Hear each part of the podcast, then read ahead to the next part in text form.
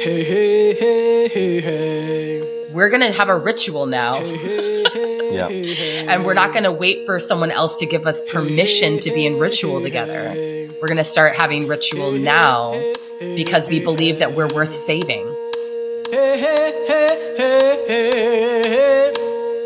Hey, hey, hey, hey, yeah. In the morning. You're listening to The Seed Conversations for Radical Hope, a Pendle Hill podcast where Quakers and other seekers come together to explore visions of the world that is growing up through the cracks of our broken systems. I'm your host, Dwight Dunston. Last season, we explored the Quaker testimony of integrity, and our guests shared stories and learnings of how this testimony showed up in their life and the work they do in the world. This season, we're exploring the practices that enrich our connections to ourselves and to each other. How do we cultivate relationships in spiritual community? How do these relationships and practices support our work for liberation and justice and transform our sense of what is possible? Our guest today is Autumn Brown. Autumn is a writer, musician, and facilitator. She co hosts the podcast How to Survive the End of the World with her sister Adrienne and supports liberation movements and workplace democracy as a worker owner of the Anti Oppression Resource and Training Alliance, also known as AORTA.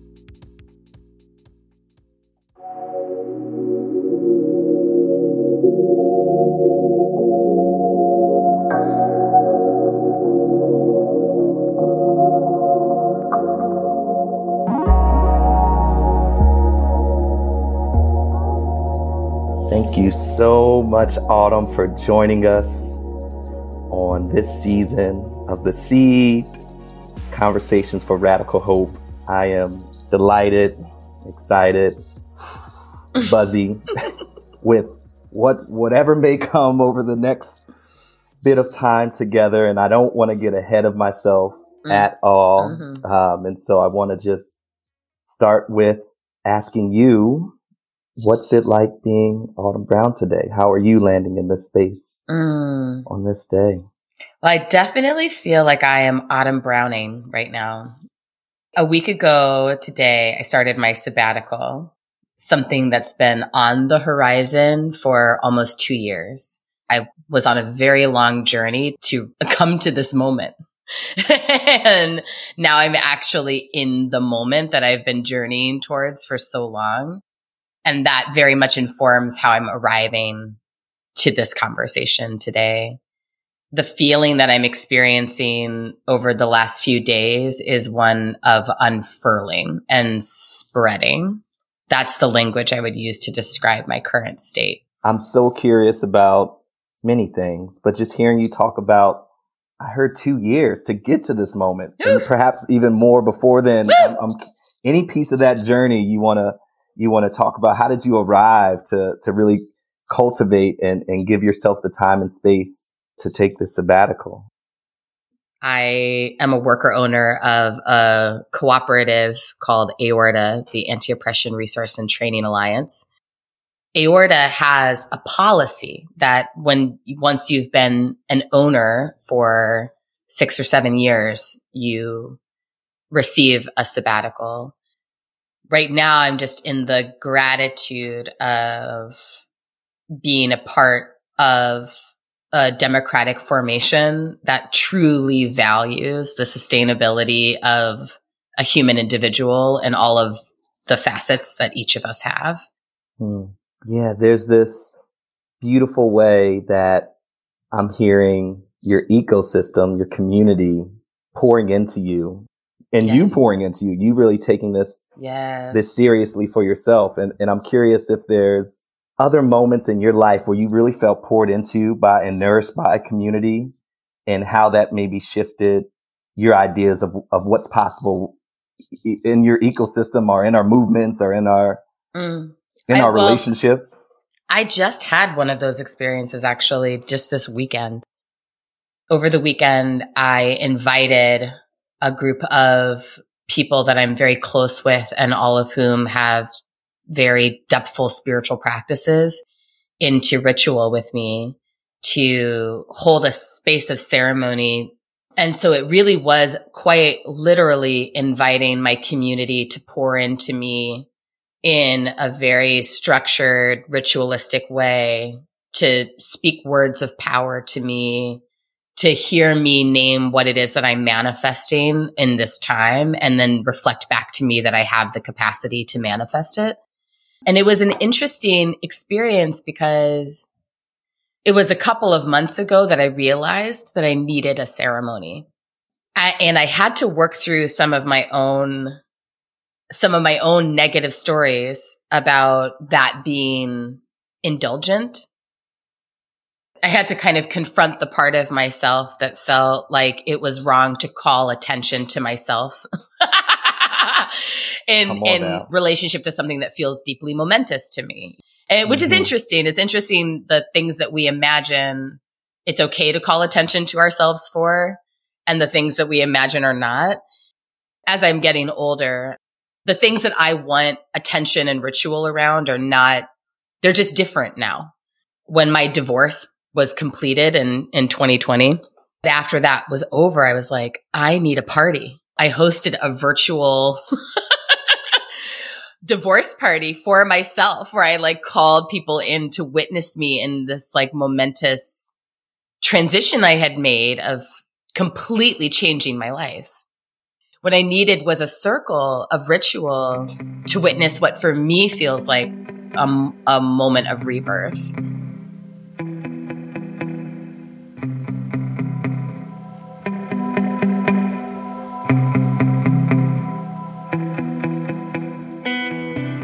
We have all of the practices at all times at our disposal. Mm-hmm. The practices that we need in order to have nourishment and community and that experience of being poured into, we have it available to us. Many of us will not avail ourselves of it because of the stories we've internalized inside of racial capitalism and white supremacy that that the very form of sacred practice we most need is not the one that we deserve. And then we're made to feel that some of the things that have carry the most meaning for us internally are supposed to be carried out in private and mm. not mm-hmm. not witnessed by community. Right. It's been a powerful part of my own soul and spiritual journey to say I choose. I choose what forms I want to belong to and I choose what events in my life I want to have witnessed and how mm. I want to be witnessed. Mm. And that allows community to pour into me because what I experienced this weekend was that every person who I invited to show up was delighted to be there. Just absolutely delighted. Everyone inside the experience of the ceremony got as much out of being there, I think, as I did. It's automatically reciprocal. Everyone's pouring into me and then they're also receiving as a result of that. The thing that's rising up for me right now is around the pouring into your community being nourished also and you creating cultivating rich, ritual and sacredness around this transition for you, it makes me think about how we create the conditions of belonging mm. in, in the spaces and places that we're a part of and, and where it is afforded to us in our society or where it's stripped away from us. And I want to hold any space for, for just reflections you might have on, on thinking about belonging and mm. how we come home, how we learn to come home to ourselves how we learn to come home to one another, cultivating belonging through through sacred practices, through rituals. Yeah, mm. any, any things you want to share about that? Yeah, Dwight, thank you for this question. I've been thinking a lot about being lost and being found in relationship to this question of belonging. A significant part of the political work I've done over the last bunch of years has been centered around the concept of fugitivity and fugitive practice. Imagining what are the conditions of freedom? What are the conditions by which we make ourselves free or free ourselves? When I think about the actual encounter that a fugitive has with the world, it's like the actual encounter is one of saying, I don't know what freedom actually is. I just know that I have to get out of here. Hmm. And that means that on some level, I have to make myself lost from what I know. As I've sat with that, that idea, more, the idea of being lost more and more, what comes to me and what has felt like it has come to me through my own life journey and spiritual practice is that it is in those moments of, of a profound sense of lostness that I am then able to be discovered. I'm able to be found by the people who know how to find me. That is belonging. To Mm. me, it's belonging is the experience of being found by people who know how to find you. Hmm, hmm, hmm. um, and it requires, does require a vulnerability to be able to acknowledge that you're lost or to be willing to be lost, you know. The thing that I've been thinking about more and more lately is that it also requires a sort of fortitude and strength. Under racial capitalism, many of us source a sense of belonging from being victims of this system. It is my opinion that that is not real belonging without denying the very real conditions of victimization, which exist all around us and within us. For me, it has been an important part of my spiritual practice and spiritual journey to like root out within myself my own attachment to being powerless and fortify myself and strengthen myself so that I, so that I can belong, right? Mm. Because to me, an intact sense of belonging, an intact sense of community requires that I see myself as a responsible member of my community, as someone who has agency to like care and be cared for if I'm attached to being powerless, it's very difficult for me to access a sense of responsibility. And it's very difficult to access a sense of like reciprocity and mutuality that is required when you're engaged in intact community practice. Mhm. You know what I'm Mhm. saying? And it's challenging, of course, because you're working right at the edge of how do we have to change as individuals and how do our communities have to change? Our communities have to get better at recognizing the conditions of harm that Mhm. cause us to feel so attached to our victimization. My Mhm. therapist loves to talk about how we get very attached to being victims because we get gaslit by society and our harm, the harm we've experienced is not recognized by our society. So long as people are feeling gaslit by the world around them, they're going to be more and more attached to this is my harm that I experienced. It needs to be visible. It needs to be seen. So that's Mhm. where like community has to do a much better job of being able to witness, to bear witness to the reality of the pain that people are in. Hmm. And then there's the interface or the interplay between community and individual. I think is that as individuals, we have to be willing to be witnessed and then to be changed as a result of being seen. You know, it's like, Right. all right, if I've been witnessed and my pain is witnessed and my pain is seen, ideally means that there's a pathway towards a more intact life, Hmm. less bifurcated, less fractured.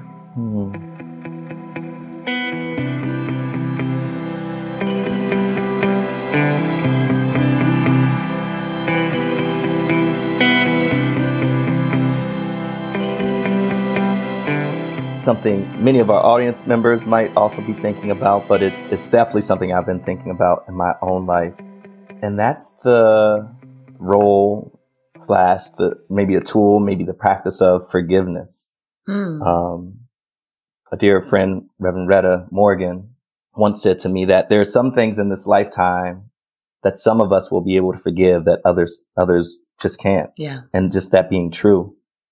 Just curious how you think about forgiveness as a practice, maybe as a tool in our lives or in our movements. I love this framing from Red of that there are some things that some of us will be able to forgive for, but others won't. Where that intersects with my way of thinking about this is the notion of what is on my spiritual path in this lifetime and what is on other people's spiritual paths. You know, like what is Mhm. the spiritual work that I have the honor to do during this time that I'm on the planet. Because increasingly I think of freedom work itself as a thing that I am spiritually honored to do as a part of my life's purpose. That it's not just about, I want to fix a problem so that I can have a better life. It's more like, oh, this is like a way that I get to very directly experience being alive is by like working mm-hmm. on ever more freedom. Well, okay, let me back up and first say forgiveness is something that was modeled in my immediate family as a core value. Hmm. Particularly my mother, who is white, consistently modeled a willingness to forgive the at times very abhorrent behavior of her white family towards her, towards my father, towards us as her children in order to be able to maintain a relationship. One of the things that she demonstrated to me is that that activity of forgiveness is not usually connected in any way to the other person's behavior. Hmm. It's not contingent on the other person changing mm-hmm. in any way.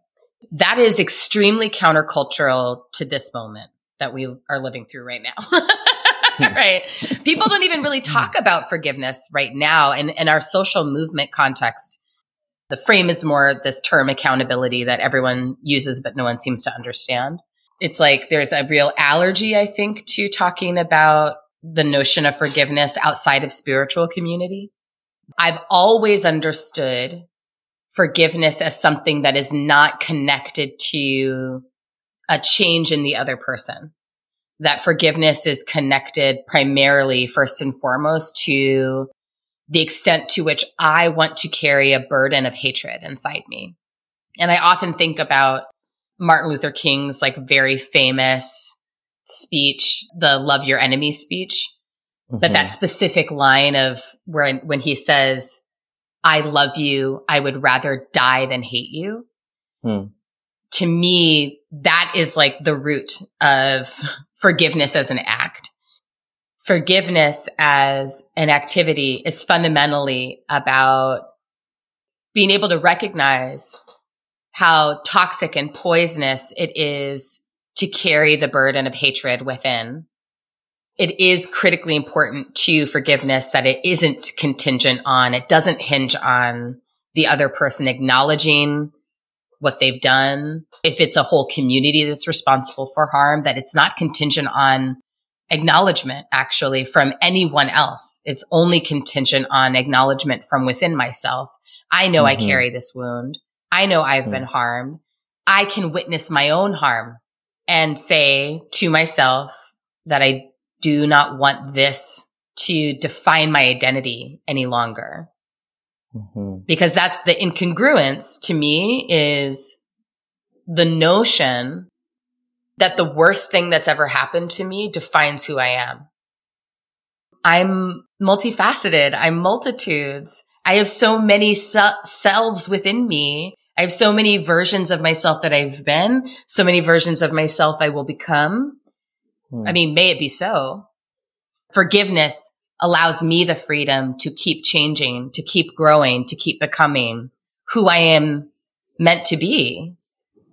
I love what you said also about, you know, it's an honor to take up this responsibility or to, in this lifetime, to be on this path towards freedom, right? It's, it's an honor, I feel, to be able to practice or stretch what my forgiveness can do in my lifetime one of the things that I think can cause incongruence is that in our society, white people overvalue the notion of forgiveness, which is part of the gaslighting of whiteness and white supremacy, right? Is this overvaluing of the idea that like everything should be forgivable and that there's like an entitlement to being forgiven. But there's this superficial, shallow notion inside of whiteness of what forgiveness does it can counteract what goodwill there might be towards being more forgiving. It mm-hmm. counteracts it when people feel like they're entitled to it or they're owed it for right, whatever right. reasons there are. Mm-hmm. You know, and it's like, and, and what I witness with white folks and inside of whiteness and white supremacy is that sense of entitlement to being forgiven fundamentally comes from like a self-loathing. It's like I I can't even I can't do it for myself. Someone else has to do it for me. Right? Mm-hmm. And so when I'm working with white folks around whiteness, it's always like your first and foremost responsibility is to be working on healing your own belonging wound, Mm. forgiving yourself. Yeah, just just getting back to what you said earlier about creating those rituals. Like what would a ritual look like for a group of white folks to I don't know, make it sacred about coming and back to the coming home Yeah. to ourselves, which Yeah. we're all on a path to do. I, Mhm. I feel like. And again, like I said at the very top of this conversation, the practices are available to us. It's not a matter of not having the practices, which isn't to say that that we don't still have further work to do around recovering cultural practices that have been denied to us. There's always more that we can uncover, but the basics are with us because we're we're humans. We're humans with innate Mm. capacities for ritual and ceremony. We sing, we dance, we make symbols, we make meaning. That's what it is to be a human. Whatever we need in order to be able to make ritual together, we already have it. It's about will. It's about the will to gather people and the will to Yes. say, we're going to have a ritual now Yeah. and Yeah. we're going to have a, and we're not going to wait for someone else to give us permission to be in ritual together. We're going to start having ritual now because we believe that we're worth saving. Autumn, I, as we close our time together here, I would love to just hold a little space for any last things that are on your heart that you want to share or as our listeners turn away from, from this episode, maybe there's a practice you want to invite them into that could support them on that journey of belonging or mm. beginning to create ritual or just want to keep it open for you, whatever's on your heart. One thing that's on my heart is love for you. The other thing I just wanted to name for listeners who are going off into the off into the world being like, well, how would I make ritual? It's very simple to do. I just did it, right? And I didn't know exactly what it was going to be. The ingredients that made my ritual work for me were I invited only people who I knew had clean energy with me right? People who wouldn't be bringing anything negative into the space, who were only relating to me with love and respect. Hmm. That's one. I asked a friend to help facilitate the ceremony, and we met up together in advance to make a plan for what might happen. And then we just did it together. And then we ended with food. So those are the ingredients. Wow. Those three people ingredients. people who love you, a friend to help, Mhm. and a meal at the end. yeah, you don't need a lot. Autumn, I am humbled, grateful, inspired by our time together. I thank you. Thank I thank you. your ancestors. I thank your ecosystem that nourishes you and pours into you. This honor you have to support all of us, including yourself, to get free. Mm. Thank you so much for Thank being you, here. Dwight. It's an honor to be on this show. Thank you so much for inviting me. Hey, hey, hey,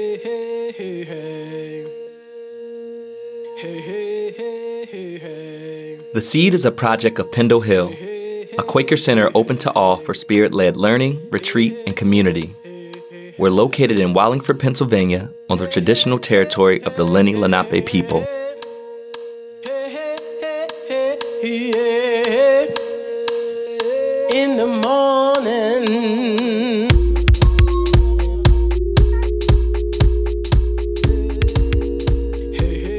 Many of our guests are teachers, leaders, and speakers at Pendle Hill, and we host workshops, retreats, and lectures year round.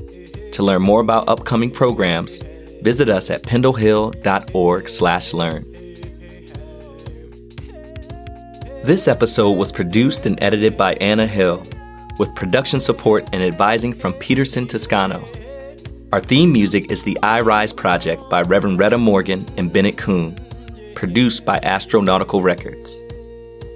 This project was made possible by the generous support of the Thomas H. and Mary Williams Shoemaker Fund. If you're finding these conversations meaningful and want to support our work financially, you can go to pendlehill.org/donate. And if you have questions or comments, feel free to get in touch with us by emailing podcast at pendlehill.org. We love hearing from you. Follow us at Pendle Hill Seed on all social media platforms. And don't forget to subscribe, rate, and review us wherever you get your podcasts. It helps us to continue planting these seeds.